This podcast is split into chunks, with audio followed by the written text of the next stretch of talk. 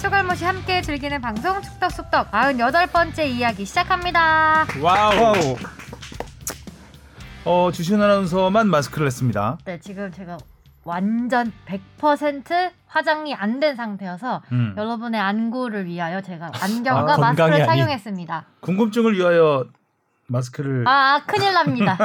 아니 근데 평소에도 마- 메이크업 안 하시고 올 때도 많지 않았어요? 네, 근데 그래도 그거는 어느 정도 아. 피부에다가 뭐는 두드리는데 아, 지금 오늘은 그냥 선크림도 안 발라져 있는 상태예요. 무장해제. 나대지 나대지구나. 네, 지금 약간 순수한 상태. 아하, 네, 순수한. 상태예요. 기본적으로 이제 네. 그 토지공사는 좀 하고 네, 네, 네. 베이스를 공개를 해야 되는데 네, 토지 공사가 안 돼 있어요. 어, 공사가 안 됐구나. 알겠습니다. 안녕하십니까 주영민입니다. 안녕하세요, 주시은입니다. 안녕하세요 박진영입니다. 네, 이정찬입니다. 아, 손흥민 선수가 A매치 휴식기를 끝내자마자 끝내주는 활약을 펼쳤습니다. 하지만 토트넘은 끝내 승리를 놓쳤습니다. K리그 우승 경쟁이 점입 가경입니다. 그리고 잔류 경쟁은 그야말로 악전 고투가 이어지고 음. 있습니다. 오늘은 뭐 크게 이 두 가지 소식을 이야기해 볼 텐데요. 아니 이제 좀 있으면 100회니까 음, 청취자분들 100회 바라시는 이벤트를 게 자꾸 하자고 하는데 아, 책 보내드렸습니다. 받을, 와! 이 방송 들으실 때쯤에는 받지 않으실까 싶은데요. 음, 그래서 저희가 드릴 거는 책밖에 없고 네. 책도 어, 조만간 절판될 가능성이 높기 때문에. 어, 한정판. 어 limited 한정판. 오. 어, 일단 오늘이 98회 네. 이제 다다음 주면. 네 11월과 함께 저희 100회가 되는데 어 100회 날 무엇을 하면 좋을지 어, 아이디어 있으시면 맞아요. 댓글 달아주시면 저희가 한번 참조를 100회 해볼 거고요. 저희가 사실 할 수 있는 게 많지 않아서 어 뭐 내용적인 면에서 뭔가를 할 수 있었으면 하는 생각은 하고 있습니다. 어, 네. 재밌겠네요. 음. 내용적으로 음. 우리 박진영 작가가 열심히 한마디로 이제 돈 안 드는 걸 하겠다는 거죠. 네. 100회 99 지금까지 99회를 한번 하이라이트로 편집을 한번 맞아. 하이라이트 하이라이트 편집. 편집을. 하이라이트 아. 편집을 네. 해서 우리는 그때 한 시간만 해도 건가, 그러면? 99, 네. 99시간. 지금 그 눈동자가 엄청 흔들리네요. 아니 그거를 뭐 아, 그렇게 뭐 재미없게 편집하면 되겠어요? 딱 엑기스만 네, 재밌게 한뭐 딱. 역대급 뭐 아재 개그 드립들. 어, 뭐, 어. 그러니까 저도 네. 아까 그 생각했어요. 그러니까 오늘 그 주영민 선배가 끝내 끝내 끝내로 좀 약간 라임을 맞췄잖아요. 그래서 네. 아, 생각해 보니까 우리 아재 개그에 집착 안 한 지가 좀 됐다라는 음. 생각이 좀 들었네. 원래 AZ 개그가 한때 네. 흥했고. 맞아요. 어. 그걸로 어떻게 좀 살아나가 보려고 했는데 어, 나름 좀 안정이 되니까 굳이 목을 안 매달아도 네. 되겠다. 어. 캘리포니아로 되겠더라고요. 그냥 아, 근데 그러고 보니까 이렇게 나름 흐름도 있었던 것 같아요. 그러니까 뭐 초창기에 그런 그 아재 개그가 그 유행하던 시기도 있었고 잘 편집 뭐좀 해보소. 네. 뭐 하나 만들어 오겠죠? 음. 진영이가? 잘해봐. 주밥 뭐. 주밥회 어록 모음. 음. 어, 네. 주부 그렇죠. 영상도 있으니까 음, 잘 음. 잘해봐. 제 무덤을 제가 또 팠네요. 눈빛이 흔들렸어 지금. 아니 무덤은 내가 팠어. 아, 뭐가 그래? 들어간 것이. 입관했습니다. 그래서 시은이가 덮어 덮으려고 하고 제가 있고 이제 지금. 덮었어요. 네. 알겠습니다. 어, 근황 토크 대신에 아주 유익한 100회 특집 이야기를 사실 100회 특집도 뽕 작가가 처음 얘기한 거예요. 음. 해보자고. 그러니까 해보라고 아 한번. 팠네. 본인이 네, 팠네. 떴어. 스롭하고 들어가고 우린 덮기만 하면 되는 상황. 자 즐거운 축덕 도토 이제 아 우리 하성룡 기자는 또 꼴찌했습니다. 아, 한 경기 맞췄어요. 아무나 맞출 수 있는 네. 어, 전복승. 다행이다. 전 광주 두 명 퇴장당한 광주 그 두 명이 못 나오는 광주를 상대로 전북이 이기는 거는 누구나 그렇죠. 예측할 수 있는. 아 못 놀리겠어. 어. 저는 못 놀리겠어요. 기적의 적중률 저기 저기. 어, 두 분이서 그리고 주시은 아나운서가 두개 두 개, 맞았어요. 뽕 작가 두 개, 그리고 제가 갓 영민 제가 네 개. 와. 찍어야 돼요. 아니 비알리님이 음. 이번 주 축덕 토토 1위는 주 기자님 올대 A 대표 squad 맞추시더니 이런 게 바로 짬에서 나오는 vibe라고. 짬 빠져 아. 짬빠. 감이죠, 뭐. 아. 음.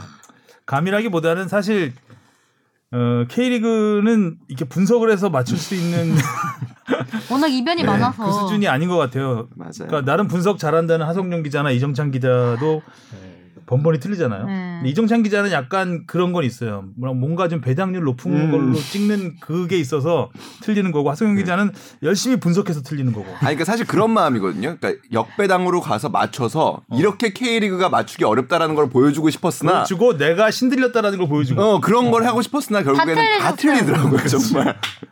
역시 상식에서 벗어나면 안 된다. 교과서 위주의 공부를 하셔야 됩니다. 여러분. 네. 자, 그러면 먼저 댓글부터 확인하고 가겠습니다. 네.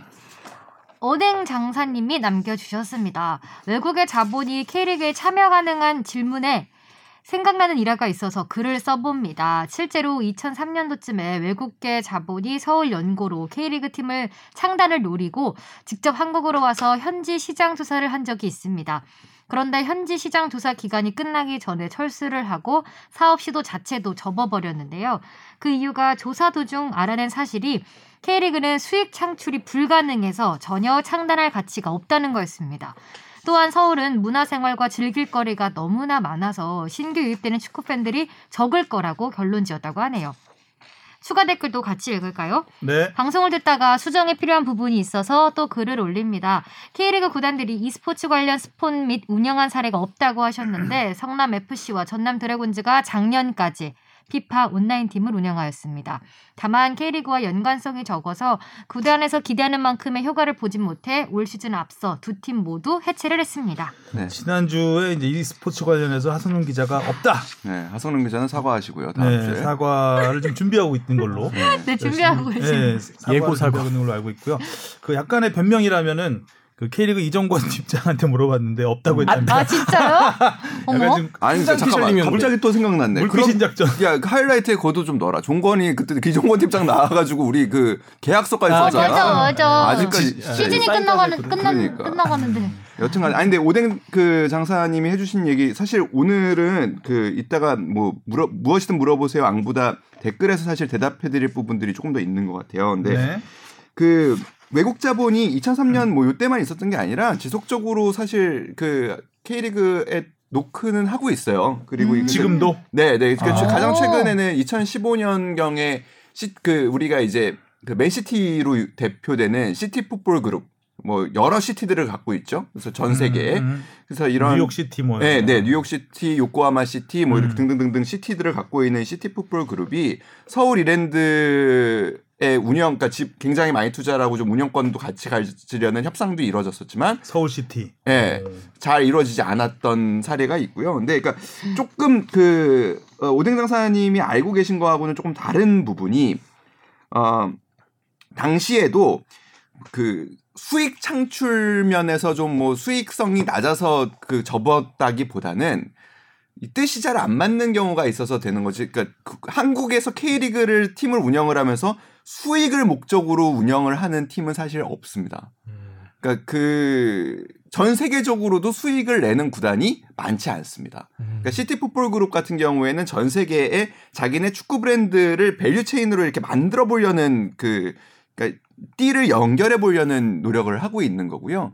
예를 들어서 뭐 카타르 같은 데에서 이제 투자를 하는 데도 있죠. 그런 데 같은 경우에는 어 또 어떻게 보면 그분들은 이제 자본을 통해서 국가의 이미지를 제고하는 부분도 노리고 있는 거예요. 결국에 그러니까 축구를 통해서 사우디 같은 나라가 네. 좀 그런 지난번에 뉴캐슬 맞죠, 맞죠. 네, 예. 사우디의 이미지 약간 음. 그 여성 차별에 대한 뭐 이미지가 폐쇄적이고. 있잖아요. 네, 폐쇄적이고 그런 거를 그런 그러니까 결국에 있죠. 축구 구단으로 통해서 운영을 함으로 인해서 얻어질 수 있는 유무형의 가치들이 굉장히 많아요. 그렇기 때문에 단지 그렇게 뭐 돈이 안 돼서 접고 이런 건 아닙니다. 그러니까 대표적으로 레드불 그룹도 그렇죠.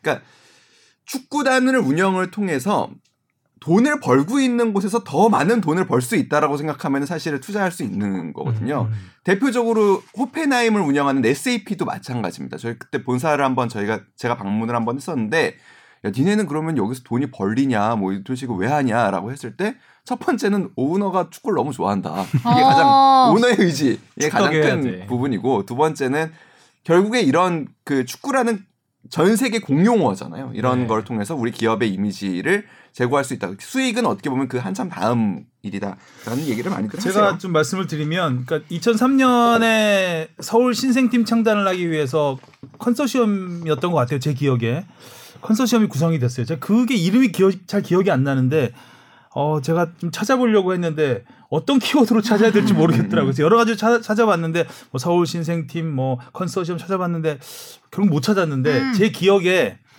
그때 이제 FC 서울이 들어 오기 전이죠. 그런 얘기가 막 나오기 전에 신생팀을 무조건 창단한다는 그 방향으로 시작을 했기 때문에 그 2002년 월드컵 끝난 다음에 아 IMG였던 걸로 기억해요, 음. 제가.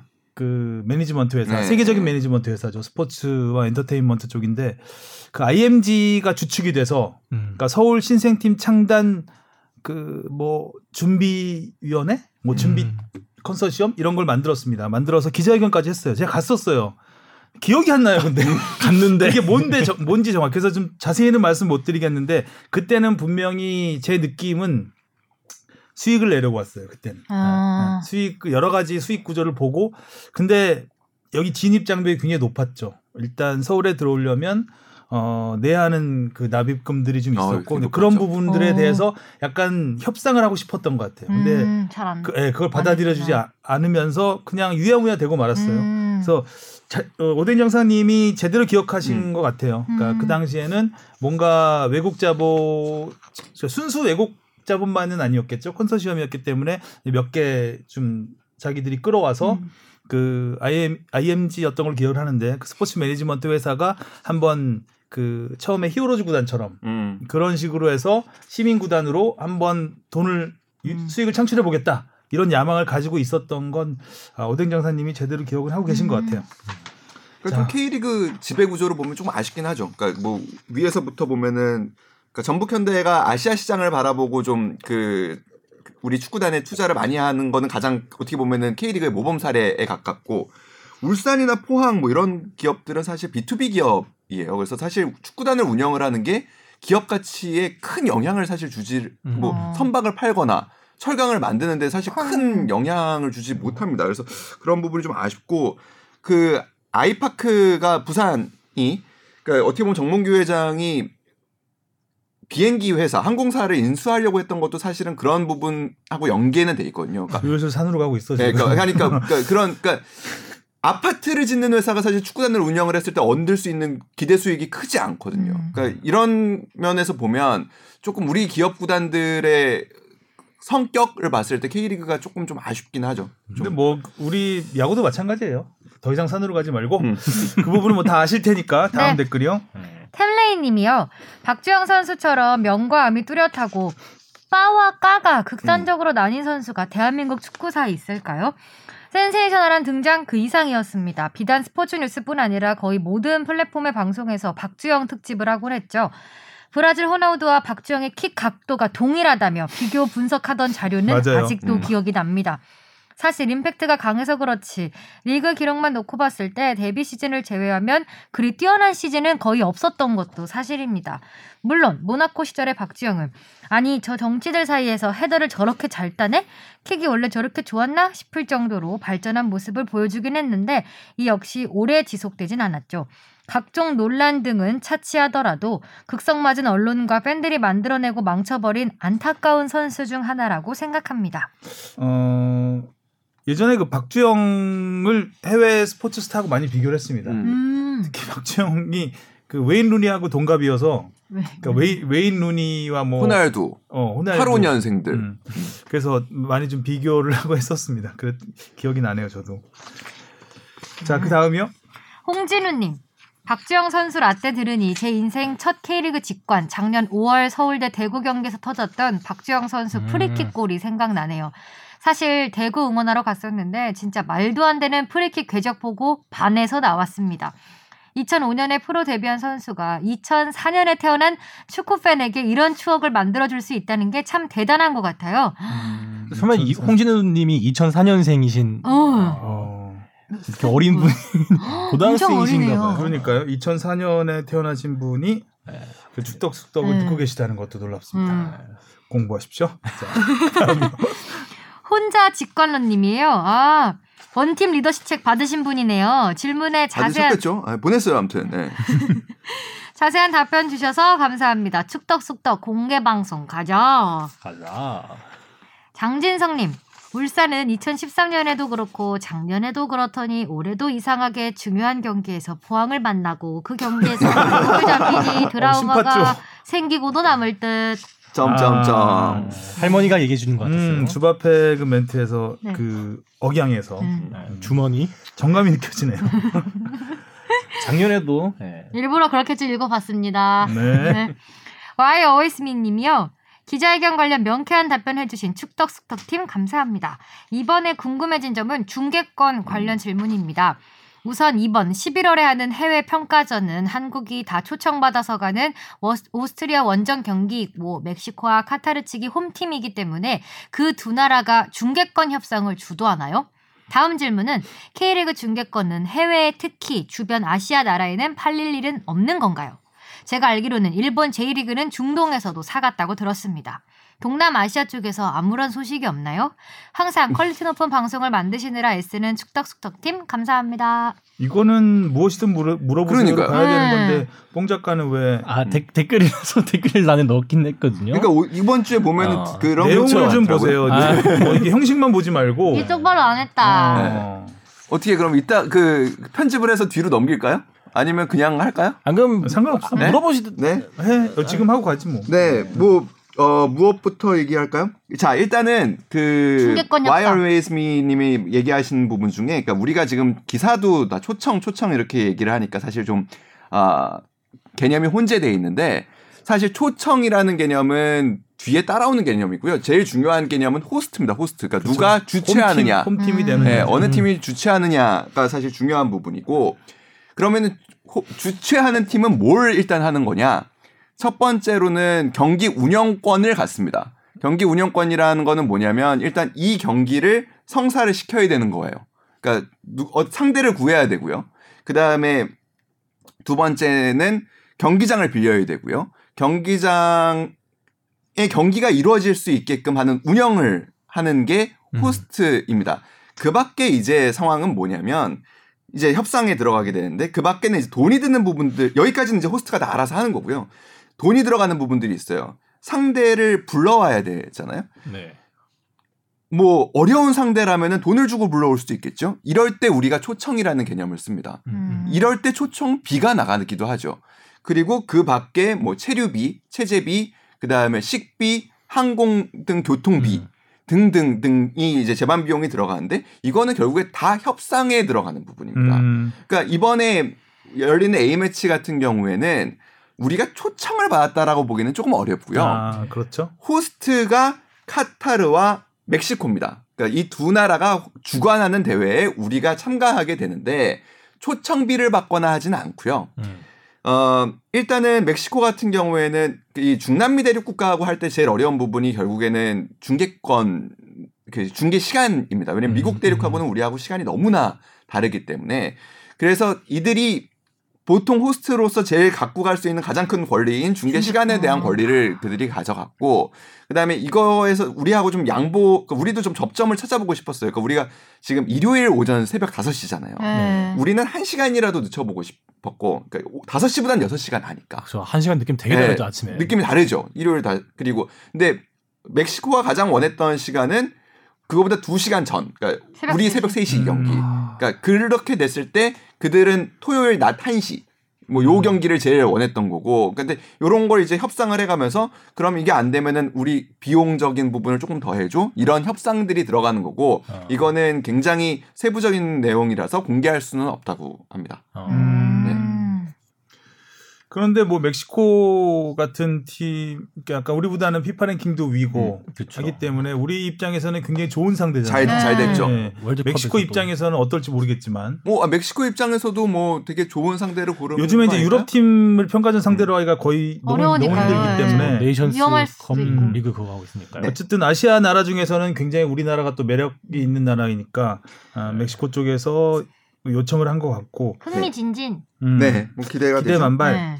그리고 K리그 중계권 관련해 가지고는 K리그 우리 이번에 5월 8일에 어버이날에 아, 이제 처음 개막을 할 때 당시에 이제 37개국에서 어, 네. 중계 권을 가져갔다라는 얘기가 있었는데 이게 지금 현재는 42개국으로 늘어났다고 합니다. 오. 그래서 음, 어 국가는 계속 늘어나는데 사실 뭐 이 국가들이 각각 사는 게 아니라 어떤 나라를 통으로 갖고 있는 또 회사들도 있고 그래가지고 아. 나라는 이렇게 또 좀 크게 늘어날 수가 있는 부분이라고 하고요.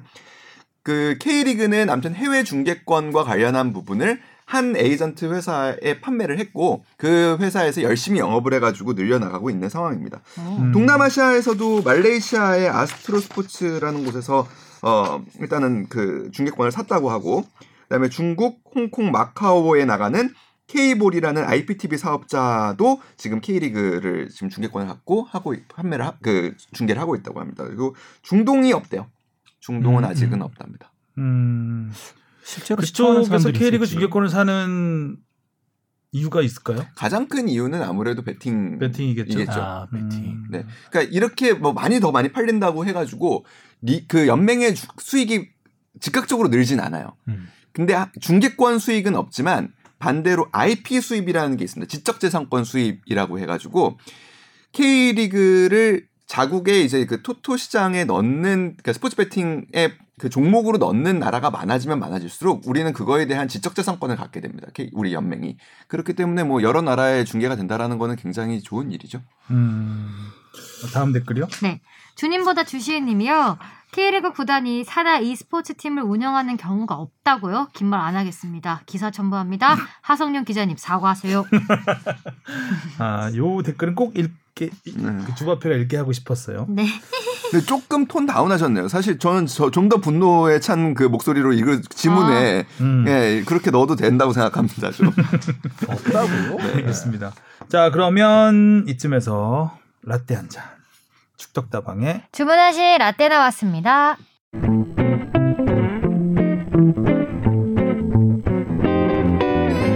이을용이 무리한 파울로 퇴장당하면서 고전을 자초했습니다. 자 다시 볼까요? 이윤용이 패스를 하고 아 고의적으로 뒤에서 찼네요. 화가 나니까 손바닥으로 상대방 아, 뒷머리를 때렸어요. 사실 이 자체는 잘못된 부분입니다만은 이윤용 선수가 많이 화가 났었겠죠. 또 저렇게 저 손에 맞았던 거 저렇게 오랫동안 쓰러져 있을 상황은 아니거든요. 그렇죠.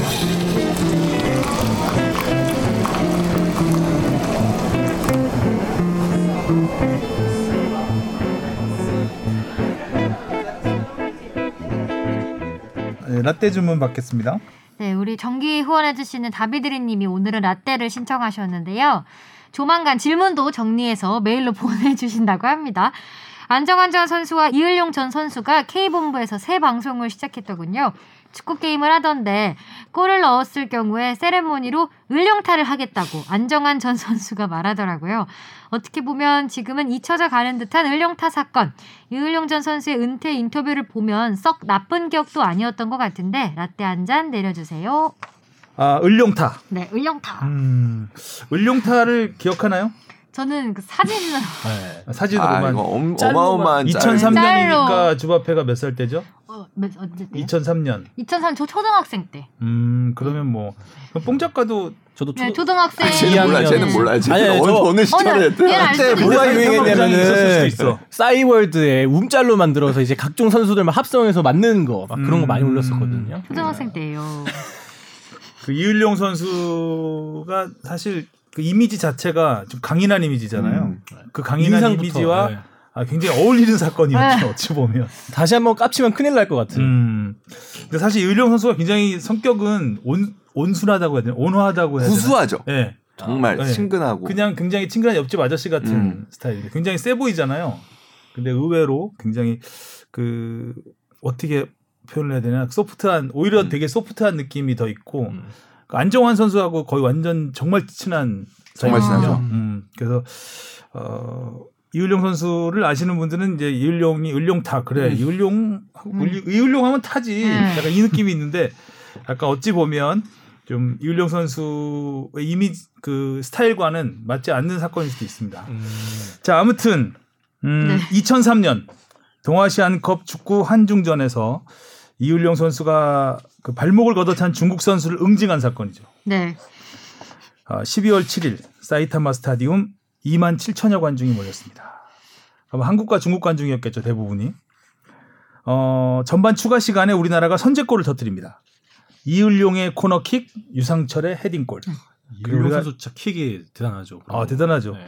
발재간이 아주 좋은 선수죠. 그 1대 0으로 앞선 후반 15분입니다. 사실 이때 이제 분위기는 공환증이라는 게 뭐 물론 이제 맞아요, 깨지긴 맞아요. 했지만 중국은 우리한테 한 번도 못 이겼습니다. 음. 그래서 중국은 어떻게 해서든 우리나라를 잡고 싶어 했고 우리는 어떻게 해서든 공환증을 이어가려고 했고 그래서 뭐 이어왔고 물론 이 경기도 이겼습니다만은 아, 후반 15분에 이제 중앙선 부근에서 그 유명한 을룡타 사건이 일어납니다. 그 이을용 선수가 패스를 하는 순간 을룡타 너무 웃겨 말 자체가. 중국 공격수 리가 달려들면서 이을용의 오른쪽 발목을 걷어찹니다. 아, 이을용 선수가 앞으로 넘어질 뻔 하다가 반바퀴를 돌면서 그대로 그러니까, 이 turning, turning으로 리의 turning shot, turning shot을 날립니다. 뒤통수를 빡! one shot one kill. 네, 빡이 아니죠. 짝이죠, 짝. 음. 어, 이 패스, 이을용의 패스부터 시작을 해서 걷어차임, 그리고 흔들거리면서 회전하면서 타격까지 아, 거의 어느 한 동작도 선수를- 끊김이 없이 물 흐르듯.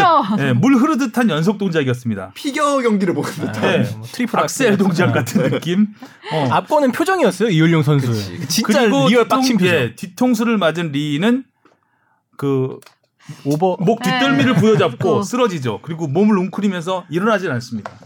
그 엄살 부리는 리를 지켜보는 그 꼬나보는 시선 어, 시선. 내려다보는 아, 그놈한 표정으로 내려다보는 그 준엄하게 꾸짖는 듯한 표정. 한치 흔들림도 없다는 게. 너무- 오른 손 주먹을 살짝 쥐고 있습니다. 거기서 맞아 그 맞을 때 장면도 유명하지만 그 쓰러지고 맞아, 나서 위에서 바라보는 그 장면이 네. 이제 카메라에 제대로 잡히면서 말죽거리 잔혹사의 한 장면을 보는 듯한. 그 예전에 이소룡 영화를 보면 상대를 쓰러뜨린 다음에 이제 아웃뼈 하면서 이렇게 고개를 살짝 살짝 젓는 싱하용. 어 그 배왕 왕자 딱 나오면서 네. 이제 그런 여러 가지 합성 사진이 이제 막 그렇죠. 이 퍼져 나가면서 을룡터 사건이 거의 뭐 세계적으로 많이 화제가 됐죠. 당시 이제 뭐 여러 가지 이게 이슈가 됐습니다. 그때 중국이 한참 또 동북 공정 뭐 이런 얘기, 아. 이런 사태도 있고 해서 그 나름 우리나라의 약간의 반중 감정이 음. 좀 확산돼 있던 상황이었고 해서 계속 퍼날랐죠. 아 너무 웃겨요. 그래서 을룡타가 미국 위키피디아의 영어 버전으로 등재되어 있습니다. 을룡타를 을룡타 됩니다. 이렇게? 예, 을룡타. 그 내용은 제가 앞서 말씀드린 내용들이 쭉 나와 있고, 음, 여기 재밌는 거는, 그 을룡타에 대해서는 개념은 그, 그러니까 한국과 축, 중국 축구 경기에서 벌어진 인터넷 현상이다. 이렇게 음. 정의가 돼 아, 있어요. 밈처럼 활용이 됐다 이 음. 얘기네요. 그래서 이제 을룡타를 영어로 이 을룡타라고 이제 제목이 되어 있는데 을룡타를 음. 영어로 하면 을룡 스트라이크 아, 오와 or 을룡 스매시 스매시가 좀 더 세다. 아, 굉장히 이제 디테일하게 뭔가 이을용 선수가 스트라이커가 된 느낌인데요. 포비안 포비안 스트라이크 최전방으로. 을룡 스매시로 이제 번역을 할 수 있는 겁니다. 을룡타는 번역을 또 하니까 웃기네. 예. 이제 사실 이 을룡 선수가 그때 발목 부상을 당했었어요. 뭐 아. 터키 터키 갔다가 잠시 이제 한국에 한 1년 정도 들어와 어 그 LG에서 뛸 때죠. 안양 LG에서 네. 잠시 뛰던 그 시절이었기 때문에 FC 서울이었나 그때면 하여간 그 뛰던 시절이었기 때문에 만. 그 발목 부상에서 막, 막, 막 회복된 상태였기 음. 때문에 굉장히 좀, 좀더 민감한 네. 것 같아요. 네. 상태였습니다. 거기를 발로 찬 겁니다. 음. 알았는지 몰랐는지. 그래서 이제 이런 논스톱 turning 스매싱이 나왔던 그리고 보니까 그때 경기 자체가 중국 선수들이 엄청 좀 아, 세게 원래. 원래 거칠어요. 원래- 네, 원래, 중국 우리나라. 가면 맞아. 굉장히 거칩니다. 맞아. 아 그래서 경기는 우리나라가 1대 0으로 이겼습니다. 결국 어, 한 1대 명이 0으로 이겨 퇴장당했음에도 한명 퇴장 불구하고. 당한 상황에서 1대 0으로 이겼고 안정환 선수가 그 친구가 퇴장당하니까 음. 내가 골을 넣어야 되겠다고 생각을 했는지 아 정말 잘 감아찼는데 골대 맞고 한번 튀어서 2대 0이 될 수도 있었던 아, 경기였죠. 어, 그러니까 이동 선수는 경기 직후 기자회견에서 죄송하다. 음, 내가 참았어야 됐다. 음. 그쵸. 라고 얘기를 했습니다. 그거는 뭐- 당연합니다. 스포츠 어, 맨이라면. 그 제가 제가 당시 그 경기 공식 기록지를 봤습니다. 동아시안컵 공식 기록지를 봤더니 그 당시 경고받은 선수들이 몇 명 있는데 경고 이유가 이렇게 나오더라고요. 근데 스포츠맨, 아, unsportsmanlike. 음. 그러니까 스포츠맨십이 어긋나는 비신사적인 어. 비신사적인 행위다. 근데 이을용 선수의 퇴장 퇴장 원인은 violent conduct 음. 폭행 뭐좀 웃겼어요. 어떻게 정확하네요. 아, 네. 어떻게 폭행. 맞죠. 아니 을룡 스트라이크라고 써야지. 이거 스매시라고 쓰든지. 어. 을룡 스매시. 그래서 바, 좀 어, 이렇게 이렇게 공식 기록지를 원래 쓰나요? 이런 용어를 난 처음 아 봤어요. 쓰는 경우도 있고요. 아. 예, 안 쓰는 경우도 있고요. 아. 네. 저게 좀 굉장히 눈에 띄어서 네. 폭행. 예, 폭행으로 현장 검거. 어, 예.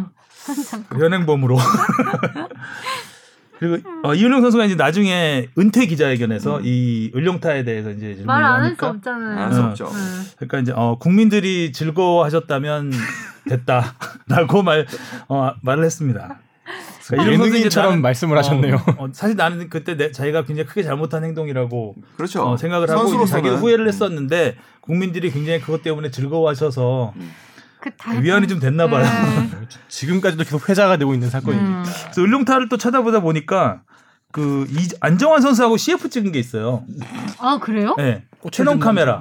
예? 어, 캐논 어, 카메라인데 기억이 난데 카메라. 캐논 카메라인데 둘이서 이제 안정환 선수는 기억이 나는 것 같은데. 슛돌이인가 이제 뭐 가- 서로 이제 감독 역할을 하고 있어요. 양복을 입고 그래서 뭐 친구라도 양보할 수 없다 막 이렇게 어, 얼굴 붙이면서. 해요. 근데 결국 안정환 팀이 이겼나 봐요. 그래서 그 안정환이 악수를 하러 가는데 이을용 선수가 을룡타를 날리죠.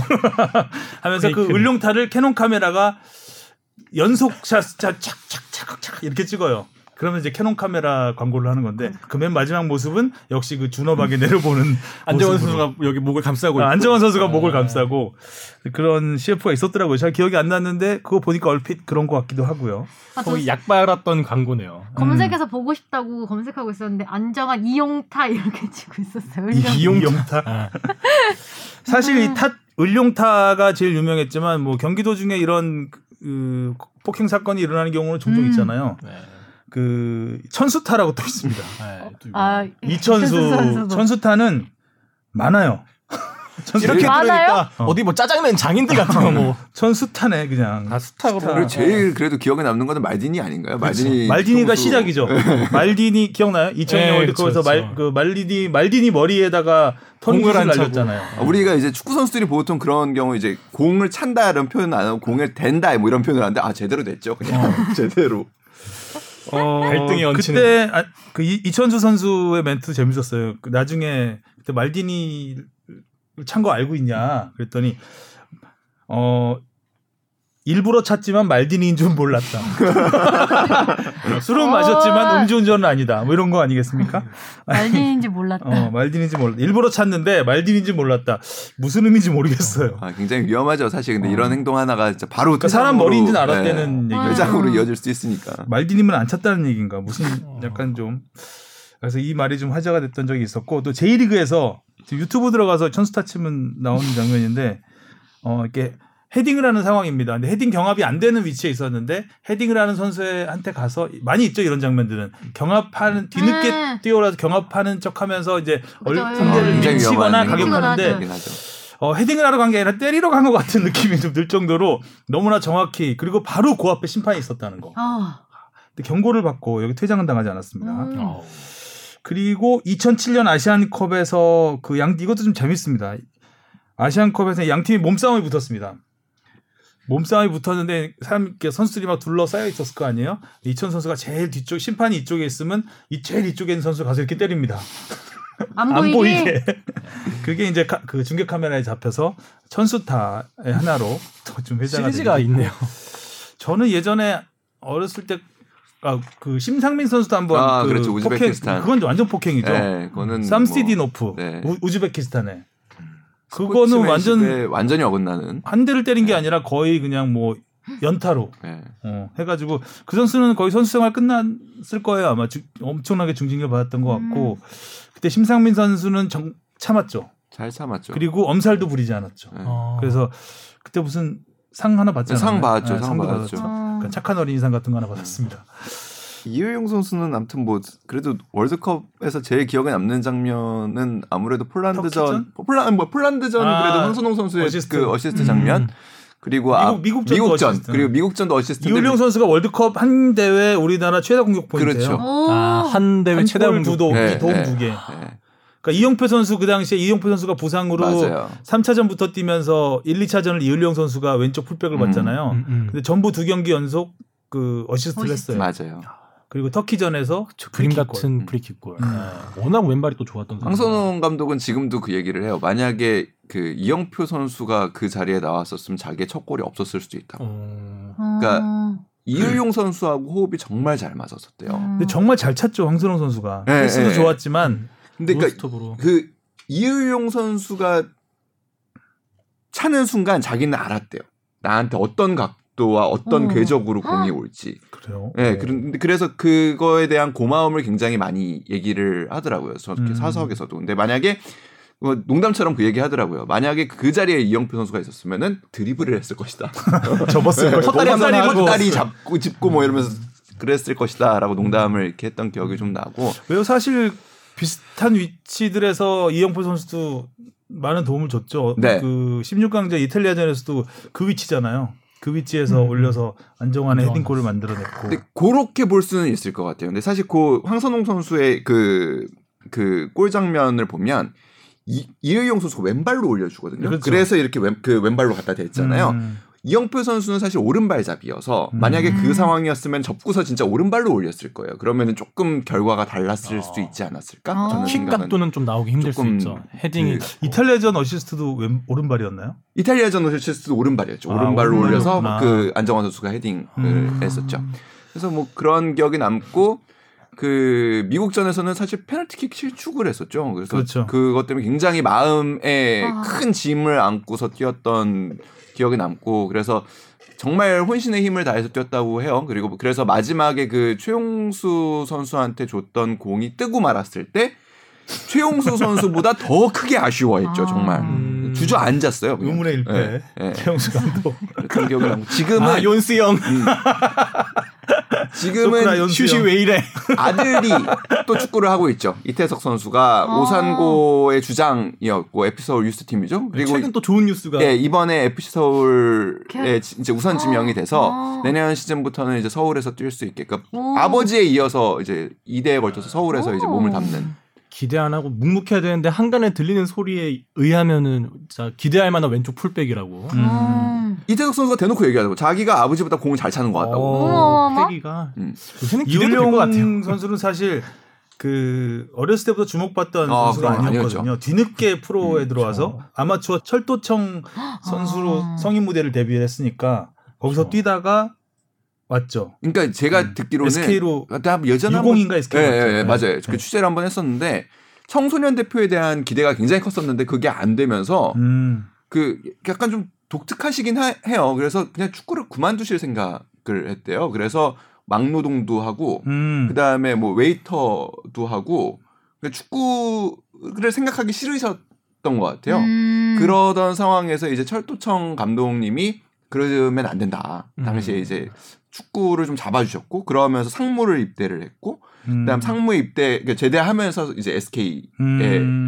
이제 꽃을 피우게 된 음. 정- 우여곡절을 좀 어린 그렇네요. 시절에 많이 겪었던 음. 선수였기 때문에 좀 뭔가 자수성가형 선수라고 음, 해야 되나요? 그런 맞아요. 이미지가 굉장히 강했던 그래서 자수 자기 손으로 어, 수타를 빚으셨- 만들어내신 네.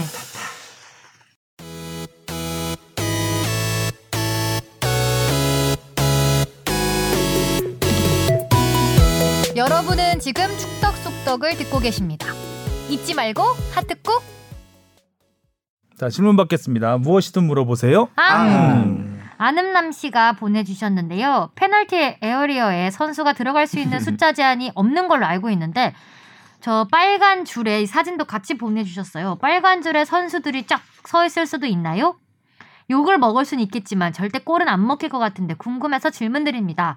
하셨는데 이 선이 거기 말씀하시는 거죠? 바로 골대 그라 골 네. 라인. 저희 골킥 골대 찰 라인? 때 골킥 이 선을 찰때 뭐라고 하죠? 페널티 박스 안에 있는 골문 딱그 어, 골. 그러게요. 골대 골대 라인에 있는 네모. 아, 이거 골 그- 에어리어라고 하는 걸로 알고. 골 어, 에어리어. 아, 예, 골 예. 에어리어. 음. 거기에 쭈루룩 서 있는 거. 아우 나 축자랄이었던. 그, 안 되죠. 당연히 골 먹힙니다. 왜냐면은 밀집 수비로 뚫는 그냥 정석. 간단하잖아요. 그, 아니, 왜냐면은 일단은 이렇게, 이렇게 쭉 일렬로 쓰면은 측면이 뚫려요. 네. 측면이 뚫리고 측면에서 뭐 올라오는 거를 그냥 쇄도하면서 머리로 넣어도 되는 거고 그걸 못 들어가게 막는다고 하더라도 중거리 슛 몇 방이면은 이거 무너집니다. 음. 가끔씩 그렇죠. 그런- 예전에 골대 앞에 10명 쭈루루 세워놓는다는 얘기도 있었잖아요. 근데 음. 안 하는 이유가 먹히니까. 네. 막 간접 프리킥 상황에서도 막 골대 그렇죠. 아래 막다 모여 다서 있어도 먹히잖아요. 이른바 이제 음. 맞고 뒈져라 슛 같은 네. 거. 어. 맞- 아니 실제로 그래가지고 그러니까 그 축구는 사실 골대가 굉장히 큰 편이고 네. 그. 사람 대비 골대 크기가 좀 작은 게 아이스하키예요. 아이스하키는 또 골리들 장비도 있잖아요. 어, 그렇죠. 그래서 한번 미국에서 한번 시, 실험을 해봤었어요. 아, 스모 선수가 이 장비를 다 하고 만약에 하면은 맞아, 맞아. 막을 어, 수 재밌겠다. 있나? 못 막습니다. 진용진 어. 질문 같았어요. 네, 얼-. 그, 아, 혼-. 그 조금이라도 그 틈이 생기면은 그거를 정교하게 다들 뚫어내기 때문에 음, 못 막습니다. 음, 안 된대요. 네. 다음 질문입니다. 윤 실장님, 이 제목도 읽어드릴까요? 네. 안와 미쳐버리겠네라고 미쳐버리겠네. 보내주셨는데요. 포항에서 울산으로 갈아탄 17년차 울산 찐팬 윤 실장입니다. 어제의 충격에서 헤어날 수가 없네요. 도대체 뭘 더 어떻게 해야 하나요? 방법 좀 알려주세요. 우승하기 정말 힘드네요. 전북은 근 10년 동안 설렁설렁 쉽게 쉽게 우승하던데 왜 우리 팀만 이렇게 힘들어야 하나요? 아. 질문인가요 이게? 아니 그러니까 제가 볼 때 그 박진영 작가가 편집을 잘못했는데 음. 그냥 그 이메일로 온 거는 무엇이든 물어보세요 항에 넣었고 어. 댓글을 맞아요, 단 맞아요. 거는 그렇게 한 거예요. 이거를 이렇게 편집을 바꿔야지 이메일로 물어보세요도 바꾸든가 앙확 문다. 이걸 어떻게 말씀해 아, 앞으로 조금 더 정교하게. 없- 어, 네. 울산의 우승 방법 물어보셨습니다. 이거 어떻게 아니, 말해드릴 수가 없죠. 네, 이거 몰라요 저는. 골문 앞에 몇 명을 세워야 되나요? 어, 저는 모르겠어요. 음. 아니, 저 많이 속상하시겠다. 개인적으로 아니, 속상한 정도가 아니죠. 음. 저 개인적으로 올해 아니, 울산이 포항에서 울산으로 갈아탔다고 하면 이거는 좋겠 어, 월북하신 거거든요. 어, 쉽게 말씀드리면. 근데 이게 참 아유, 그렇게 어려운 결정을 하셨는데 그니까요. 어, 포항만. 만나면 아, 근데 그렇죠. 올해는 잘했잖아요. 포항 만나서 나름 네, 올해 아니 올해 다 이겼죠. 두 번 이겼죠. 음, 네. FA컵도 좋았고. 네, 음. 그래서 어쨌든 가슴이 많이 아프실 것 같습니다. 아, 그래도 또 이번 주가 있으니까 네. 이번 그렇죠. 주가 정말 중요한 경기니까 맞아. 맞아요. 뭐 더 미칠 수도 있죠. 이 악물고 해야 돼. 메일에서 아픔이 많이 느껴지네요. 네. 힘내세요. 음, 이걸로 답변을 대신하겠습니다. 네. 자 오늘의 이슈로 가보겠습니다. 손흥민 선수 얘기부터 해보죠. 아 이제는 손흥민이 골을 못 넣으면 이상할 것 같아요. 이상할 것 같은 느낌이 들 정도로 맞아요. 손흥민이 나오면 당연히 예전에 그 메시가 나오는 경기는 다 메시가 골이 음. 넣는다고 생각을 하잖아요. 맞아. 메시면 뭐 이런. 음. 그래서 지금 네, 손흥민은 거의 뭐 그 수준까지 되지 않았나. 네. 어, 경기 시작 45초 만에 네. 골을 넣었습니다. 케인이랑 진짜 호흡이 오, 어, 거의 찰떡이에요. 완전. 너무 좋은 것 같아요. 케인이 일단 손흥민도 손흥민이지만 케인도 참. 음. 그러니까 뭐 영국 언론들은 뭐 케인 네. 늘 위주로 쓰질 네, 수밖에 없죠. 대표팀 대한 주장이니까. 극찬으로 거의 도배를 했어요. 이 음. 경기에 대해서 음. 경기 승패를 떠나서 음. 케인에 대한 뭐 이번 경기에서 평점 10점도 받았고 뭐. 어, 토트넘이 비겼지만 되게 좋아지고 있다. 음. 라는 평가를 많이 했습니다.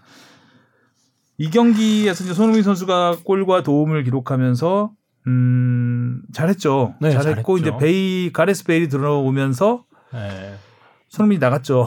네 나갔죠. 그 이후에 정신 나갔죠. 망했죠. 나갔죠. 정신 나갔죠. 정신 아니, 나갔죠. 저는 어. 이거를 전반 좀 보고 그 해, 손흥민 선수 골 넣고 해리케인 선수 골 넣고 음. 좀 이제 오 이 정도 페이스면은 골 더. 넣겠다고 약간 자, 안심하고 잤거든요. 경기력 음. 자체가 진짜 그리고 좋긴 다음. 날 무- 뉴스를 확인했는데 음. 띠용. 이게 무슨 일이지라는 음. 생각이었어요. 방심하고 잔 걸로. 네, 방심했죠 어. 저도. 아니, 그러니까 주바페가 인용하는 여러 그 축구 어록 이런 것 중에 사실 그런 어록은 있어요. 그러니까 뭐, 뭐 그런 거 맨날 하는 면이잖아요. 그러니까 비겨도 되는 경기가 뭐 제일 위험하다. 음. 뭐 그리고 2대 0은 위험한 스코어다. 네, 뭐 이런 그렇죠. 얘기 있는데 3대 0은 위험하지 않은 스코어로 보통 음. 알려져 있거든요. 네. 아니야. 근데 3대 0이 위험할 수 있다라는 거를 정말 보여준 근데 이런 경우는 저도 근데 잘 못 본 것 같아요. 10분 음. 만에 이렇게 경기의 흐름과 분위기라는 게 그래도 있는데 어떻게 10분 만에 네, 이렇게 바뀌는 그건 제가 정신 차려라. 경기 분석한 기사 외신 기사들을 경기. 몇개 읽어봤는데 좀 근데 해리 케인에 대한 거의 음. 극찬이 위주인데 어 소- 그러니까 지난번에 한번 이정찬 기자가 공격수를 바꾸면 수비가 약해질 수 있다라는 얘기를 음. 했잖아요. 음. 이번이 딱 그런 음. 케이스였던 것 같아요. 그러니까 외신에서 그 두 번째 골난 다빈손 산체스의 네. 자책골. 자책골. 이게 물론 이제 산체스가 자책골을 기록하면서 뭐 질타를 받았지만 사실은 그 전 장면을 봐야 된다는 음. 거죠. 음. 그전 장면이 어떤 장면이었냐면 그뭐 제가 여기서 그림으로 표현할 수는 없지만 모우라 선수가 모우라 선수가 있었고 그 앞에 볼을 가진 선수 앞에 모우라 선수가 있었어요. 모우라는 그 공을 뺏고 싶었어요. 뺏고 역습을 하고 싶었어요. 근데 모우라 선수 바로 옆에 왼쪽에 선수가 한 명 더 있었어요. 그리고 볼을 가진 선수 주변에는 모우라 말고도 다른 수비수가 또 옆에 하나 있었어요. 거기서 모우라는 꼭 공을 가진 선수를 볼 게 아니라 자기 왼쪽에 있는 선수를 봤어야 된다는 거죠. 근데 모우라는 그때 모우라가 손흥민과 교체 투입되고 5분밖에 안된 음. 시간이었거든요. 그때가 일단 자기가 공격으로 뭔가를 보- 짧은 시간에 보여준다는 보여줘야 된다는 생각. 그래서 역습을 바로 나가야 된다는 생각. 그래서 수비에 대한 집중력이 떨어지죠. 음, 그래서 공만 보고 있었던 겁니다. 너무 시야가 좁아졌어. 그래서 자기 왼쪽에 있는 선수가 모우라의 뒤를 돌아 들어갑니다. 그러면서 그 공을 공이 모우라 선수와 그 다른 수비수 사이로 나오는 공을 그 선수가 잡아서 준 걸 그 다빈손 산체스 머리 맞고 들어간 거예요. 음. 그러니까 그 전에 모우라가 놓쳤다는 거죠. 근데 과연 손흥민이 거기 있었으면 음. 이 선수를 놓쳤겠는가? 이런 패턴은 굉장히 많이 훈련하는 패턴이기도 하고 음. 공격수가 수비에 가담했, 그렇죠. 가담했을 때 공보다는 차라리 옆에 있는 선수를 보는 그런 그 역할을 많이 하기 때문에 모우라는 자기 역할을 하지 못했다. 결국 손흥민의 교체가 부른 실점이다라는 분석을 했더라고요. 그래서 굉장히. 공감이 예, 됐어요. 공감됐어요. 그래서 공격수를 바꿨을 때, 그러니까 후반 막판에 공격수를 바꿨을 때 수비에서 어떤 변화가 일어나는지를 완전히 음. 제대로 보여준 경기였고 또 웨스트햄 선수가 그런 얘기를 했죠. 손흥민이 나가면서 라인을 끌어올려야 되겠다고 생각을 했다는 음. 거죠. 그러니까 공격에 더 불을 당겨야 음. 되겠다. 왜냐하면 손흥민이 없으니까 뒷공간을 에 여유롭죠. 대한 예. 우려가 좀 줄어들잖아요. 그런 부분이 또 토트넘 수비에 대한 부담을 더 크게 했다라는 거죠. 김도훈 감독도 참 유심히 여기서 갑자기 그러니까 소환, 이기, 급소환. 이, 기고 있다고 윤 해가지고. 공격수를 빼고 수비수를 넣는 게 굉장히 위험한 전술. 그걸 제대로 아, 보여준 게 끝날 있어요. 물론 때까지 수비수를 게건 아니죠. 물론 아니지만. 음. 아유 답답. 음. 여튼간에 그 올 시즌을 아무튼 손흥민과 해리케인에 관한 지금 기획 기사들이 굉장히 음. 많이 나오고 있는데, 그러니까 우리가 뭐 그런 거는 이미 했었잖아요. 그러니까 손흥민과 케인이 서로 합작한 골, 그러니까 손흥민이 네. 케인의 골을 돕거나 케인이 손흥민의 골을 도운 게 이제 역대 28골로 현존하는 그 프리미어리그 어떤 그 듀오보다 많은 골을 서로 돕고 도왔습니다. 근데 오늘은 또 새로운 통계가 하나 나왔는데 음. 두 선수가 함께 뛰는 동안에 나온 골이 122골이에요. 우와. 그러니까 두 선수가 함께 뛴 시간이 8 누가 넣었든. 예, 예, 누가 음. 넣었든 두 선수가 함께 뛰는 시간에 두 선수가 넣은 골. 아. 그러니까 골 두 선수가 함께 뛰고 있을 때 네. 소- 그 해리 케인은 78골을 넣고 손흥민 선수는 44골을 넣어서 122골을 둘이서 넣었는데 아. 음. 이거를 90분으로 환산을 하면 90분 동안 이 선수들이 만약에 다 같이 뛰었다고 했을 때 1.34골을 내는 어. 만들어내는 그 통계래요. 그러니까 이게- 토트넘 입단 이후. 그렇죠, 그렇죠, 그렇죠. 어, 그럼 최근 한 3년으로 따져 보면 굉장히 훨씬 높겠네요. 음. 그러니까 역대 5,000분 이상을 함께 뛴 선수들을 통틀어도 음. 그 해리 케인과 손흥민이 그 이 듀오가 만들어내는 골보다 더 많은 골을 넣는 선수들은 어. 없다 라는 음. 또 통계가 오늘 하나 나왔더라고요. 대단한 두 분이네요. 네. 음. 보니까 뭐 약간 그냥 일단 패스 믿고 주면 어쨌든 골을 만들어내는 것 같아요. 음. 맞아. 확실히 이 음. 케인의 패스에서 믿음 같은 게 느껴지는 음. 것 같아요. 그러니까 다른 선수들보다 아니 그런 첫골 같은 길게 맞아요, 맞아요. 네. 저 골을 어시스트를 어떻게. 하냐고요. 어. 이게 음. 그러니까 이거는 스트라이커가 이거는 그러니까 어떻게 뭐 보고한다기보단 이쯤 얘가 있겠지라는 네, 게 맞아요. 완벽히 머릿속에 있는 거죠. 근데 너무나 완벽 그러니까 공의 스피드, 음. 손흥민의 스피드, 네. 또 수비 따라오는 수비수 그 공 못 쫓아가는 스피드 음. 그걸 다 이게. 너무나 무슨 포물선 뭐 어. X, Y 계산해서 하는 굉장히 것처럼. 많은 훈련을 했을 그럼요, 그럼요. 것 같습니다. 그래서 또 제가 분석 해리 케인 분석한 걸 봤는데 해리 케인의 역할이 해리 케인 원톱으로 나왔잖아요. 네. 근데 해리 케인의 역할은 원톱 역할도 했지만 사실상 플레이메이커와 원톱을 음. 그렇죠. 네. 그러니까 free role을 했던 음. 거죠. 그거에 대해서 쓴 기사였는데 어, 해리 케인이 볼터치를 70번을 했습니다. 근데 웨스트햄 페널티 박스에서 볼터치 한 건 단 두 번이에요. 어. 오히려 토트넘 페널티 박스 안에서 다섯 번을 했어요. 그러니까 그만큼 많이 밑으로 내려오기도 했다는 거죠. 음. 많이 그리고. 어, 케인의 볼터치 70번 중에서 어, 40%인 이 28번이 토트넘 진영, 음. 중앙선 토트넘 진영에서 어, 그만큼 많은 볼터치를 했고 어, 뿌려줬다는 거죠 공을. 그 첫 골을 넣은 그 상황도 그러니까 역습 상황에서는 케인은 뛰질 않아요. 네. 역습 상황이 되면 양쪽 날개가 뜁니다. 손흥민과 베르바인이 뛰어요. 그리고 그쵸. 케인은 공간 뒷공간으로 찔러주는 역할을 한 거죠. 워낙 그러니까 네. 플레이메이커 역할을 한 거예요. 케인 선수가 발목 힘이 또 좋다 보니까 그렇게 찔러주는 패스가 이렇게 딱 그 회전이 걸리면서 이쁘게 앞으로 떨어지는. 네. 그리고 케인 선수도 이제는 그 재미 느낀 것 같아요. 옛날에 이제 슛만 넣고 골만 넣다가 이 패스하는 재미를 알아서 여기에 계속 한번 파고 있는 듯한 어떻게 보면 이제 받았어요. 잉글랜드 팬들과 우리 팬들이 이제 동병상련을 느낄 수 있는 부분인데 왜 우리 토트넘에서만 대표팀에서는 안 될까? 왜 대표팀 유니폼만 입으면 안 되냐고. 안 될까? 황의조를 케인처럼 물론 케인 선수는 대표팀에서 주장 우리 뭐 손흥민 선수도 대표팀 주장이지만 아무튼 그 대표팀에서 제법 괜찮은 결정력을 보여주고는 있지만 사실 토트넘에서만큼의 또 모습은. 아니거든요. 같은 마음이네. 눈물. 같은 마음이죠. 근데 사실 진짜 그 뭐 우리나라의 손흥민 선수의 존재가 워낙 독보적이니까, 음, 음. 그러니까 손흥민이 해야 될 일이 많잖아요. 많죠. 어. 근데 조금 이제 잉글랜드하고 사정은 조금 다른 음. 부분이 있긴 한데 어찌 됐든 뭐 대표팀에서도 그래도 뭐 손흥민 선 지금 골이 어떻게 되지? A 매치 골이? 네, 87경기 26골. 오 맞아 한 음. 20대 20점대로 네. 생각했는데 딱 맞아 떨어졌네요. 그래도 이제 결정적으로 우승을 못 해봤다는 음. 거. 대표팀 유니폼을 입고 사실 이제 어, 아시안 게임 금메달? 아 시안 게임 아시안 금메달. 게임, 음, 아시안 게임 있구나. 어떻게 우리는 이제 아시안컵이라든가 좀 그렇죠. 그렇죠. 좀 더 큰 대회를 바라보고 있기 때문에 그런 부분에 있어서는 기대하는 게 또 너무 커서 음. 네.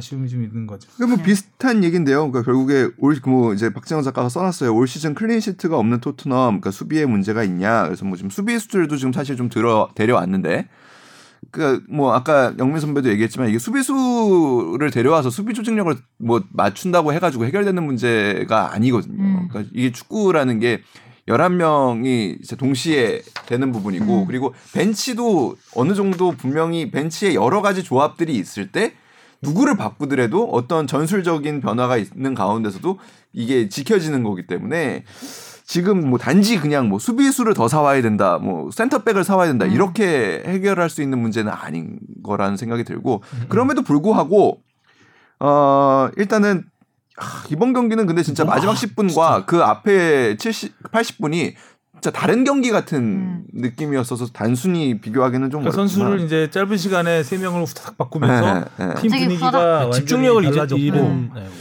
굳이 또 가레스. 베일이 별 영향가가 없더라고요. 네. 너무 짧긴 했지만 첫 복귀 전이어서 근데 어떻게 보면은 가장 베일을 넣기에 이상적인 상황이었다라고 생각을 했을 거예요. 한번 맛만 봐라. 예, 뭐 승부는 예. 이미 기울어졌으니. 네. 그리고 베일이라는 선수를 뭐 진짜 뭐 5분만 뛰게 하거나 이런 것도 사실은 조금 좀 그렇잖아요. 그래서 적절한 시간에 적절하게 들어간 것 같긴 음. 한데 그리고 손흥민 선수가 지금 아무래도 그 햄스트링 부상 이후로는 계속 풀타임을 갖고 가기에는 조금 어려운 부분이 있을 거라고 생각이 들고 그래서 여- 여러 가지 면에서 이게 그냥 3대 2 정도로만 끝났어도 사실 뭐 질라면 네. 예. 사실 마지막 골 같은 경우도 그 그러니까 외신에서도 그런 얘기 많이 썼어요. 이런 골은 아마 다 만들어주고 차라 그래도 뭐 이골 다시 못 이런 골 다시 안 나올 거다라고 할 정도로 토트넘 입장에서는 굉장히 운이 없었고 맞아요. 웨스트 햄 입장에서는 정말 어, 하늘이 준 승리, 아, 승리가 아니라 하늘이 준 무승부, 무승부. 승리 같은 무승부. 어, 승리 같은 네. 무승부죠.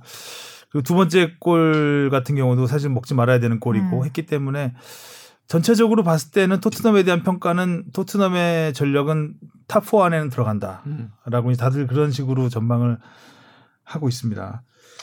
어, 손흥민 선수 재계약 얘기가 오늘 데일리 메일이 네. 썼던데 어. 꽤 그 나온 지는 좀 된 얘기고 제가 알기로는 이야기를 시작한 지도 꽤 된 걸로 알고 있어요.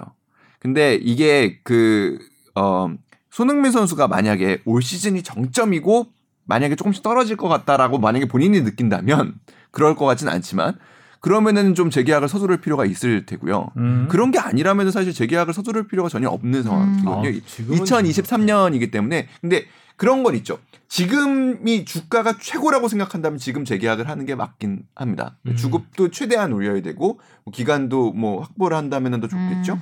그리고 여러 가지 계약 조건들을 또 새롭게 넣을 수도 있겠죠.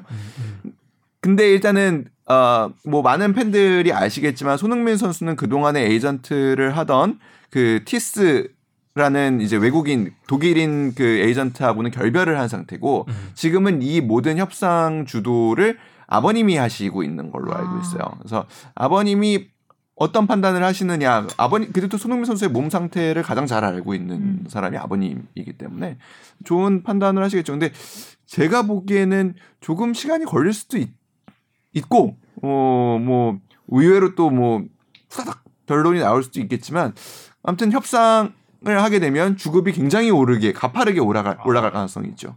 현재 15만 파운드, 음, 한 2억 정도 네, 되는 2억 건가요? 2천 정도 네. 주급인데 지금 은돔벨레가 20만 파운드 받으니까 네. 뭐그 훨씬 은돔이랑은 적어도 동률로 갖고 가야. 음. 그리고 토트넘 레비 회장이 데일리 메일 기사를 보면 대부분의 지금까지 스타 플레이어들하고는 그 계약 기간 2년 전에는 다 계약을 했대요. 음. 아. 했다고 안 그러면 그러니까 그걸 지나서 일, 계약 1년 전까지 계약을 못한 경우에는 대부분 보내는 경우가 많았고 아. 음. 아까 종료가 2023년. 네, 2023년이어서 그러니까 그러니까 이번 그렇게 시즌 안에 봐도 그렇게 그러니까 봐도 올 가을쯤에는 음, 그렇죠. 드라이브를 뭐 걸 것이다. 그럴, 그럴 가능성이 있죠. 음. 그런 얘기를 많이 하고 있습니다. 손흥민이 지금 뭐 원픽이다. 그러니까 제, 그 현재 계약 일단 이적 시장에서는 재미를 좀 봤으니까 네. 일단 재계약 1순위로 꼽고 있다라는 기사를 썼는데 뭐 언론 플레이일 수도 있고요. 음. 어, 충분히. 음. 그래서 댓글 좀 읽어보니까 뭐 레비 회장이 이쁘다. 이뻐졌다. 어? 관상이요? 이- 이쁜 레비. 아, 음, 이, 이번에 레비가 선수 욕을 좀- 많이 먹었잖아요. 하긴 근데 이번에는 진짜 선수들 보면 선수층 자체가 어떻게 double squad도 가능하겠다 음. 싶을 정도의 이제 팀 전력이 갖춰졌으니까요. 그러니까. 딱 믿을만 하진 않은데 그렇다고 해서 뭐 누가 나와도 그렇게 썩 또 막 막 없어 보이지도 않는 그쵸, 그쵸, 딱. 예. squad만 더블인 거죠. 음. 어. 실력이 더블이 돼야 되는 거죠. 그리고 프리미어 리그에서는 리버풀 얘기를 좀 해봐야 될것 아, 같아요. VAR. 리버풀이 비겼습니다. 에버튼하고 머지사이드 네. 더비에서 비겼는데 그 내용이 참 처참하죠. 리버풀 입장에서는 그쵸. 뭐 일단 VAR 판정도 그렇고요. VAR 판정이 이제 결정적으로 그것 네. 때문에 무승부가 됐고 또 반다이크가 아, 십자인대 십자인대 전방. 십자인대 파열 최 최악의 경우 시즌 아웃까지 아웃. 시즌 아웃이 될 수술을 하게 수술을 해야 되니까 십자인대는 수술을 해야 되거든요. 물론 그쵸. 재활도 네. 할수 있지만 그러니까 아, 전 후방이 다 파열이 되면 그거는 뭐 한 1년 정도 걸린다고 봐야 되고 예전에 아마 이동국 선수가 전 후방이 다 파열됐을 거예요. 네, 독일 월드컵 앞두고 네, 월드컵 앞두고. 포항 시절에 그랬던 것 같은데. 보통 이제 그 혼자서 음. 그 발, 다리 꼬여가지고 음. 되면 전후방이 다 나가는 경우가 많고요. 이번 같은 경우는 픽포드 골키퍼한테 완전 꼬였죠. 그냥 발이 음. 꼬이면서 이제 뒤- 뒤틀리는 경우이기 때문에 어느 정도 그냥 근력으로 좀 버텨준 것 같아요. 그래서 전방만 나가서 어, 그래도 걸어서 나갔습니다, 일단. 걸어서 나간 거는 아주 심각하다는 건 아닌데, 십- 이게 십자인대는 빨리 나으려면 무조건 수술을 해야 되거든요. 재활을 하면은 뭐 6개월 이상, 6개월 이상 재활을 하면 걸을 수 있는 정도. 아, 뛰려면은 또 재활만으로는 안 되기 때문에 어, 아마도 시즌 아웃 될 시즌- 가능성이 네. 굉장히 높죠. 음. 어, 이 경기에서 이제 비디오 판독이 그 역전골이 될 수 있는 네, 네, 결승골이 될수 있는. 음. 그, 그 골이 이제 취소가 됐는데 와 진짜 그거는 예전에 손흥민 선수 우리 저희가 네. 속눈썹이랑 나노 VAR이라고 아, 했잖아요. 뭐 이렇게 선선 걷는데도. 저는 솔직히 잘 모르겠는데. 모르겠어요 나도. 네. 도대체 선 손을 왜 아니 그 VAR이 선을 그은 다음에 음. 어떻게 뭘- 판단을 무슨 근거로 판단을 한 건지를 잘 모르겠어요. 어디 선을 보는 거죠? 네. 마음의 선으로 보나? 아 그리고 반다이크가 그 픽포드 골키퍼한테 그 다친 그 상황도 음. 반다이크의 페- 그 옵사이드가 선언이 되면서 비디오 판독을 하느라 반다이 그 픽포드 골키퍼가 완전 그건 경고감이거든요. 어찌 보면 음. 그렇게 다리를 다리로 사이로 비틀어 버렸기 때문에 그거는 어쩌면 페널 PK까지도 각오를 음. 할 수- 해야 될 수 있는 상황인데 옵사이드가 어머. 먼저 선언이 돼 버려 가지고 그 반칙은 불지도 않았어요. 결국. 음. no play가 된 거죠 그거는 그 상황은 그래서 아무튼 아, 리버풀 입장에서는 사실 그 골 먹은 것도 둘 골 중에 한 골은 막았어야 되거든요 골키퍼가. 근데 알리송 골키퍼도 부상이죠. 알리송의 그 공백이 확실히 느껴졌던 것 같고. 그- 그것도 그리고 리버풀 입장에서는 사실 이긴 경기를 비기게 된 것도 기분이 나쁜데 그것도 상대도 또 그 같은. 리버풀 지역 라이벌인 에버튼인 것도 기분 나쁜데 거기에 선수까지 같이. 잃으니까 이거는 뭐 사실 좀 리버풀 입장에서는 굉장히 분노할 만한 그래서 그 VAR 판정에 대해서는 이제 축구협회에 질의를 한다고 하죠. 그러니까 다시 이거를 이거는 이해가 안 될 거예요. 저도 음. 납득이 잘 안 되거든요. 네. 반다이크 옵사이드도 그렇지만 마지막에 그 골 나올 때 옵사이드도 선을 그어도 네. 거의 네. 이번에 좀 확대를 해주든가. 그러니까 팔에 그었잖아요. 원래 되게 거의 몸통이라고 느끼는 곳에 잘 많이 팔- 뭐 그었었던 것 팔꿈치가. 나갔다는 네, 외신 팔꿈치 쪽에 나갔다는 손을 얘기도 있고. 하면서 이것도 정신 나간 것 같아요. 제가 볼 때는. 아니라 K리그처럼 정신이 나간 거 같아요. K리그처럼 선 긋는 걸 안 보여줘야 되는 것 같아요. 리버풀 팬들이 완전 지금. 광분 상태예요. 그쵸. 그래서 어, 오늘 기사, 하죠. 기사 보니까 당시 그 VAR 심판 맡았던 데이비드 쿠트라는 심판을 해고해 달라는 온라인 청원이 지금 나와. 아, 나올 만하죠. 음. 왜냐면 한, 반거리 두 조심해야 번이나 돼요. 결정적으로 이 리버풀한테 음. 불이익이 가는 판정을 했으니 열받죠. 화가 날 만합니다. 자, 해외 축구는 여기까지 하고요. 네. K리그로 가보겠습니다. 주바페 네. 브리핑 들어보시죠. 정규 시즌이 두 경기밖에 남지 않은 가운데 우승 경쟁과 잔류 경쟁은 여전히 안개 속입니다. 선두 울산이 포항에 4대0 참패를 당하고 2위 전북은 광주를 상대로 4대1 완승을 거두면서 두 팀의 승점은 같아졌고요. 울산이 다득점에서 앞서서 일단 간신히 선두는 지켰습니다. 두 명이 퇴장당한 울산은 지난해에 이어 시즌 마지막 동해안 더비에서 4골을 허용하며 다음 주 운명이 걸린 전북과 맞대결을 남겨놓게 됐습니다.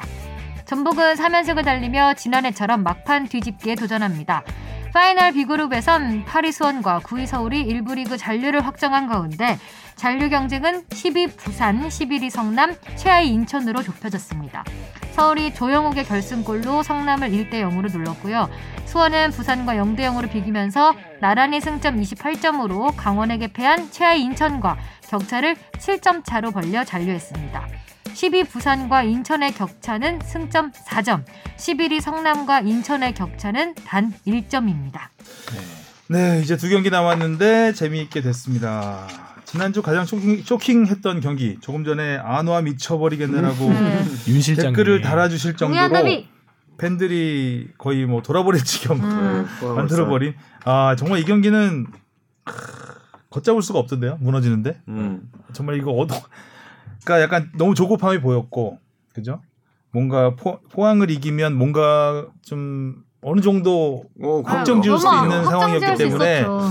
포항 그 동해안 더비에서 우리가 깔끔하게 승리를 거둬서 우승 분위기를 만들자. 네. 이런 약간 그런 마음이 너무 약간 조급한 마음 그리고 뭐 좀 약간은 포항에 대한 자신감이 있었던 것 같아요. 그러니까 지난 두 경기에서 사실 김기동 감독이 전술적으로 준비를 잘했음에도 불구하고 울산이 굉장히 좋은 경기를 했었거든요. 그래서? 그러니까 저는 솔직히 좀 김도훈 감독의 지난 시즌보다 나아진 점 그리고 울산이 나아진 점이라고 본다면 올 시즌에 포항을 잡은 그 두 경기에서 보여준 모습이었다고 생각을 했었어요. 그래서 음. 뭐 이번 경기에서 이렇게 4대 0이라는 결과를 예상하기는 정말 쉽지 않았었고 음. 사실 비기기만 하더라도 어 네. 굉장히 유리 굉장히까지는 아니지만 아니죠. 그래도 다소 유리한 상황이 될 수 있는 상황이었는데 그렇죠. 음. 일단은 뭐뭐 이런 경기에서 변수는 당연히 퇴장이죠. 예, 퇴장이 이렇게 나오면은 사실 분명히나. 경기를 뒤집기는 그러니까 경기를 유리하게 끌고 가기는 굉장히 어려워 어려운 거고요. 일단 너무 이른 시간에 서- 실점을 했죠. 네. 그러면서 선수단 전체가 좀 다소 당황한 듯한 인상이 굉장히 강했습니다. 맞아요 당황했어요 그리고 빨리 쫓아가야 네. 된다라는 조급함이 느껴졌고 이 경기에서는 또 김기동 감독님의 전술을 칭찬을 안 할 수가 없는 것 그럼요. 같아요. 그러니까 음. 이제 딱 그걸 노린 거죠 음. 예, 올림픽 대표팀에서 활약했던 송민규도 후반에 내보내게 하고 음. 그리고 팔로세비치도 후반에 내보냈잖아요. 그 대신에 이승모 선수를 조금 위로 올리고 오범석 선수를 중앙에 세우게 하면서 중원은 싸움에서 이제 압도를 했던 것 같아요. 특히 물론 첫 번째 골이 일찍 나온 것도 있고 후반에 울산에서 두 명이 퇴장당한 것도 있지만 전체적인 경기력에서도 포항이 전혀 밀린다는 생각을 못 받았거든요. 음. 오히려 경기를 주도한다고 봤기 음, 때문에 울산이 우왕좌왕했던 어, 것 같아. 김기동 감독님이 이번 진짜 마지막 경기에서는 좀 칼을 갈고 나오셨던 게 아닌가 준비를 많이 해오셨던 뭐 그런 것 얘기 했죠. 같더라고요. 그래서 그 동해안 더비를 세번더질 수는 없다라고 생각을 음. 했다. 한 번은 음. 이겨야 된다고 생각했다라는 얘기를 했죠. 예. 근데 음. 저는 개인적으로 지금 K리그 12명의 사령탑, 그러니까 K리그 1 12명의 사령탑 중에 가장 매력적이고 음. 가장 음. 좋은 지도자는 김기동 감독이라고 생각해요. 음. 개인적으로. 음. 기대가 많이 되는 게 이런 음. 전술적인 것도 그렇지만 선수 동기부여라고 할까요? 그 제일 처음에 시즌 초반에 팔라시오스가 조금 헤매고 있을 때도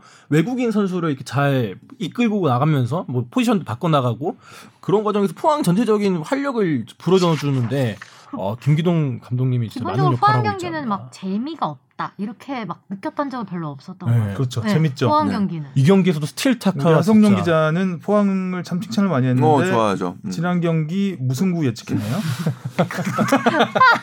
잠깐 봤습니다 지금.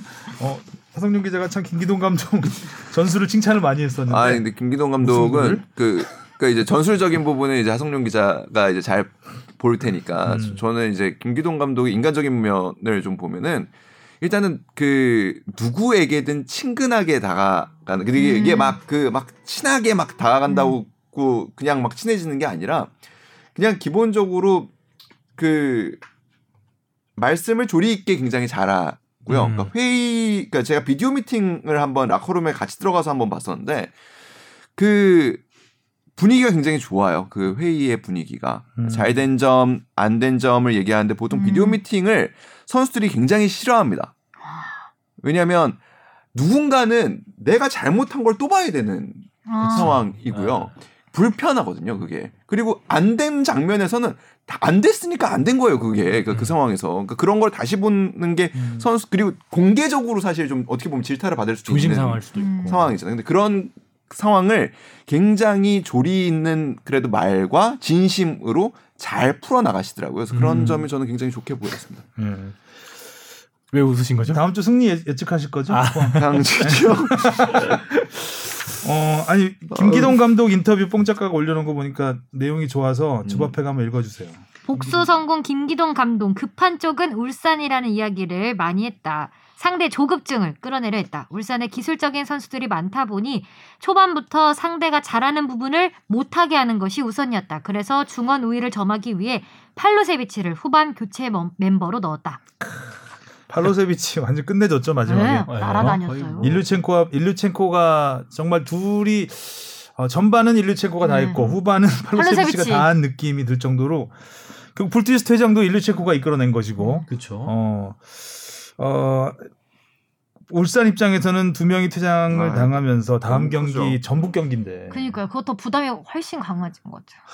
뭔가 압박을 받으면 울산이 흔, 울산 흔들리는 음. 모습을 많이 보여줬기 때문에 에헤이. 어, 에헤 어떻게 될지 모르겠네. 하여튼 끝까지 가게 됐습니다. 일단은 어찌 됐든 아직까지는 네. 아직까지는 울산이 다득점에서. 어, 우세, 우세합니다. 네. 사실 어떻게 보면 전북과 그 위험하다는 비기기만 해도 되는 경기를 해야 어, 작년에 이 되는데 얘기했잖아요. 어, 제가 분명히 그 경기가 제일 어렵다고. 어, 이 경기를 어떻게 풀어나갈지를 한번 우리가 지켜봐야 될그것 같아요. 너무 위험하다. 무슨 승부로 별로 안 좋을? 거예요. 아 음. 진짜 자 그리고 전북은 또 아주 근데 신나. 사실 전북은 광주 광주가 너무 그 지난 경기에서 잃어버린 게 많았기 때문에 그쵸, 뭐이 때문에. 경기는 어떻게 해볼 여지가 없었던 것 같아요. 네. 전북의 뭐 낙승이 예상이 됐었고 결과도 그렇게 나왔습니다. 골들이 다 멋있었어요. 네. 네. 음, 안타까운 것은 인천이죠. 음. 그러니까 인천이 금요일 날 경기를 했는데 맞아요. 어, 인천이 맞아요. 금요일 날 져버리는 바람에 바람이라고 해야 되는지 모르겠는데 아, 다른 팀들 비교도 되는 팀 경기가 많이 생겨버린 거예요. 네. 서울, 성남. 네, 어. 성남 팀이 확실히 그래서. 경기가 루즈해졌고 네, 네. 어떻게 보면은 사실 서울이 이겨서 자력으로 잔류를 하긴 했지만 굉장히 전반, 후반, 중반 그 골 터지기 전까지는 되게 눈치 답답했죠. 눈치 네. 눈치 보면서 경기했거든요. 음, 골을 안 먹으려고 일단 경기를 하는 모습이었고 어 그래서 일단 어쨌든 뭐 우리 슈퍼매치의 두 주인공 서울과 수원이 잔류를 했고 네.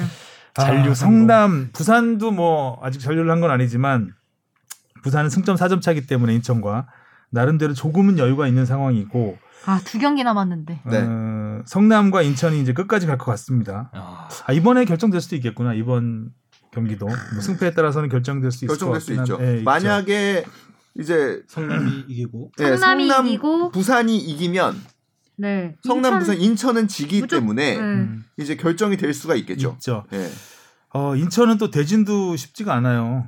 남은 음, 경기가 인천 부산과 또 뭐 뭐가 음. 남아? 인천 서울이 남았습니다. 서울 음. 홈 경기인데 제가 마지막 경기 직관 가려고 지금 티켓만 바라보고 있습니다. 하여튼 뭐 성남도 마찬가지죠. 뭐 지금 어디 만만한 아니, 팀 객- 하나 없고 저는 객관적으로는 전력만 놓고 보면 성남과 인천을 비교하면은 인천이 위라고 생각해요. 그러니까 음. 지금 객관적인 전력만 놓고 보면 그리고 흐름도 사실은 성남이 네. 안 좋죠. 그쵸. 안. 좋죠. 많이 네. 좋아요. 조금 더 안 좋죠. 거기다가 뭐그 사령탑의 부재도 영향을 미칠 수 있는 부분이고 음. 벤치에서. 근데 가끔가다 그런 생각은 들어요. 이제 뭐 유관 중이 되긴 했지만 이런 상황이면은 그 관중석에 있어도 충분히 지시는 가능하겠다. 무- 그 아, 소리가 안, 들릴 것그 같은데? 소리가 안 들리니까. 에 야! 김남일 감독님이면은 말 안 해도 눈빛으로도 지시가 가능하기 때문에 음. 여튼간에 그런 생각은 좀 들 고 그러니까 지금 마치 지금 이 시간은 다 지금 뒤에 배팅만 생각하면서 지금 다들 지금 열심히 추후 경기 네, 좀. 좀. 뭐 아. 열심히 보고 계신 것 보고 있는 것. 같아요. 너무 어렵네요. 이제 배팅하는 참. 것도. 자 이제 남은 경기 하나 하나가 뭐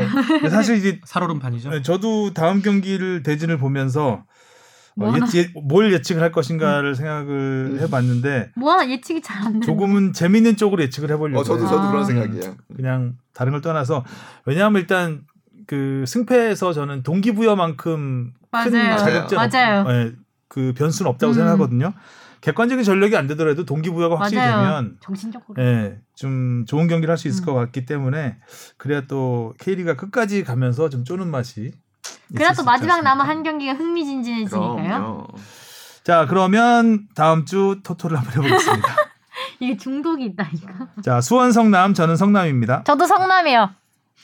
저 수원 가겠습니다. 저도 성남, 음. 성남 급해. 자 서울 강원 저는 강원입니다. 서울이요.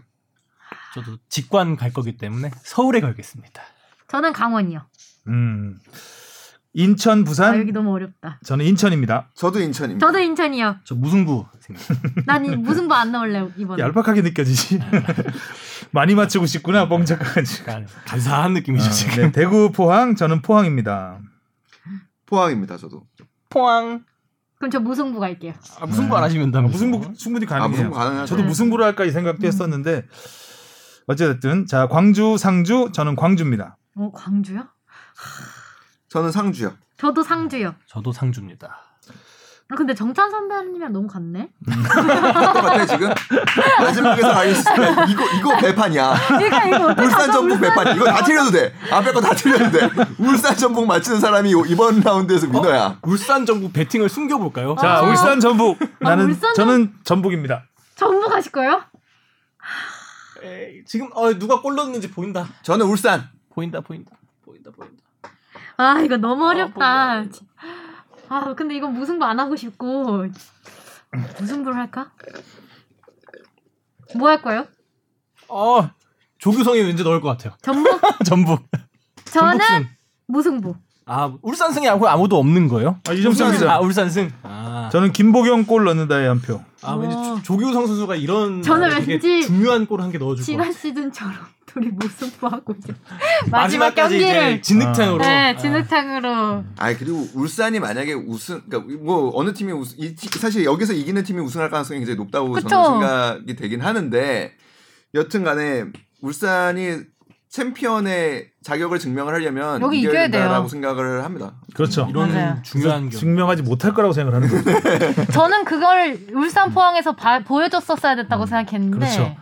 그리고 네. 울산이 타격이 커요 지금. 네. 뭐 퇴장이 이렇게 있고 항상 또 울산이 승부수다, 이 중요한 지점이다라고 느껴질 때마다 이렇게 항상 안 좋은 경기를 너무 가져가서 재밌는데? 아, 이 경기는 진짜 기대되죠. 다음 그 안와 미쳐 미쳐버리겠다님 어떤 댓글을 승리해도 꼭 댓글 달아주시기 바랍니다. 윤 아, 실장님 대 저도. 네, 윤 실장님 대 구찌님 아, 저희 댓글 말아, 아, 많이 달아주시는 울산 팬들 다 마찬가지일 거예요. 근데 또 일요일 날 마지막 경기네요 울산 전북 경기가 음, 어. 개콘 대신 보는 느낌. 아, 재미있을 것 같습니다. 자 오늘은 여기까지 하겠습니다. 다음 주에 뵙겠습니다. 수고하셨습니다. 고생하셨어요 다음 주에 뵐게요.